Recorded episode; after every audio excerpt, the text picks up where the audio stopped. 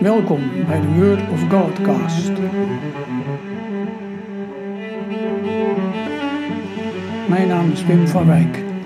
In deze podcast hoor je elke aflevering een meditatie over een Bijbeltekst, afsluitend met een korte gebed.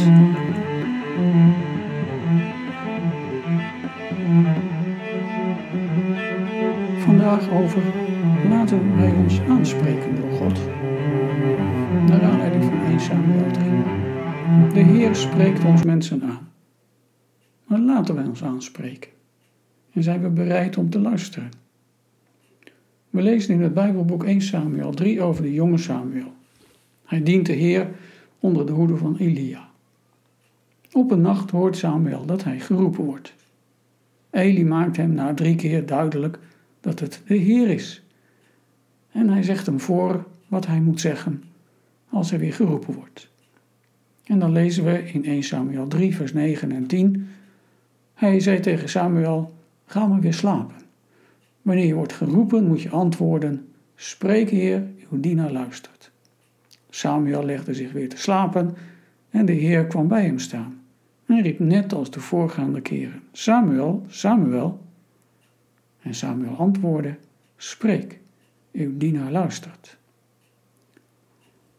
Wat moet dat een bijzondere ervaring geweest zijn voor die jonge priester? En wat prachtig hoe hij reageert. Spreek, Heer, uw dienaar luistert.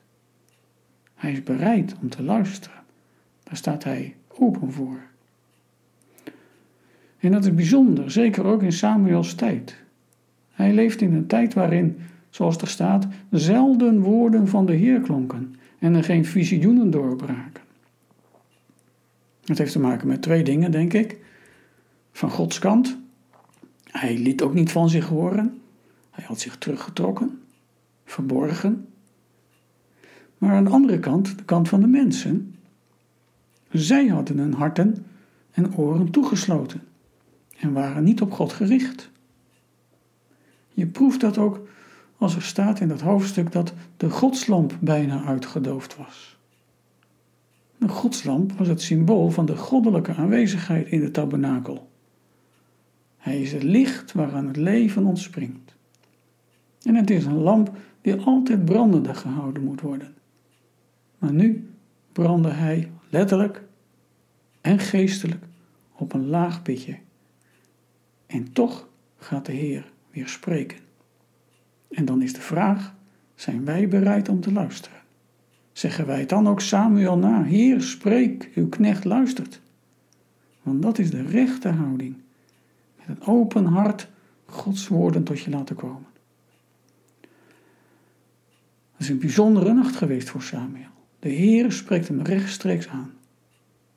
Maar dat was en is niet gebruikelijk. Niet elke nacht is er sprake van openbaring. En als wij vandaag Gods woorden willen beluisteren, dan wijzen we elkaar terecht op de Bijbel. Daar vinden we de neerslag en de weerslag van Gods woorden en werken. We hoeven niet te wachten op een hemelse stem.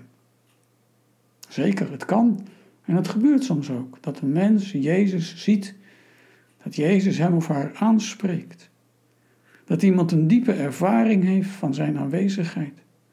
De ervaring dat Jezus achter je staat en de hand op je schouder legt.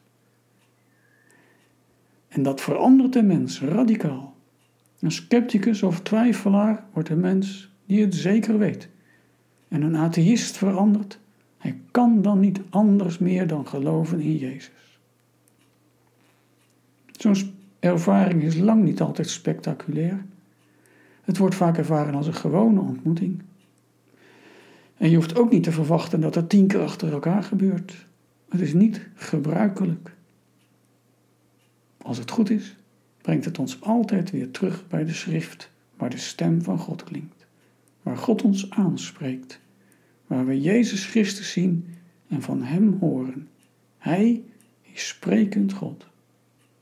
Ik vraag je, op wat voor manier helpt de Bijbel jou om Gods stem te verstaan?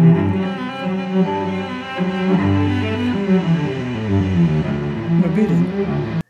Spreek, Heer, ik wil luisteren naar wat u te zeggen hebt.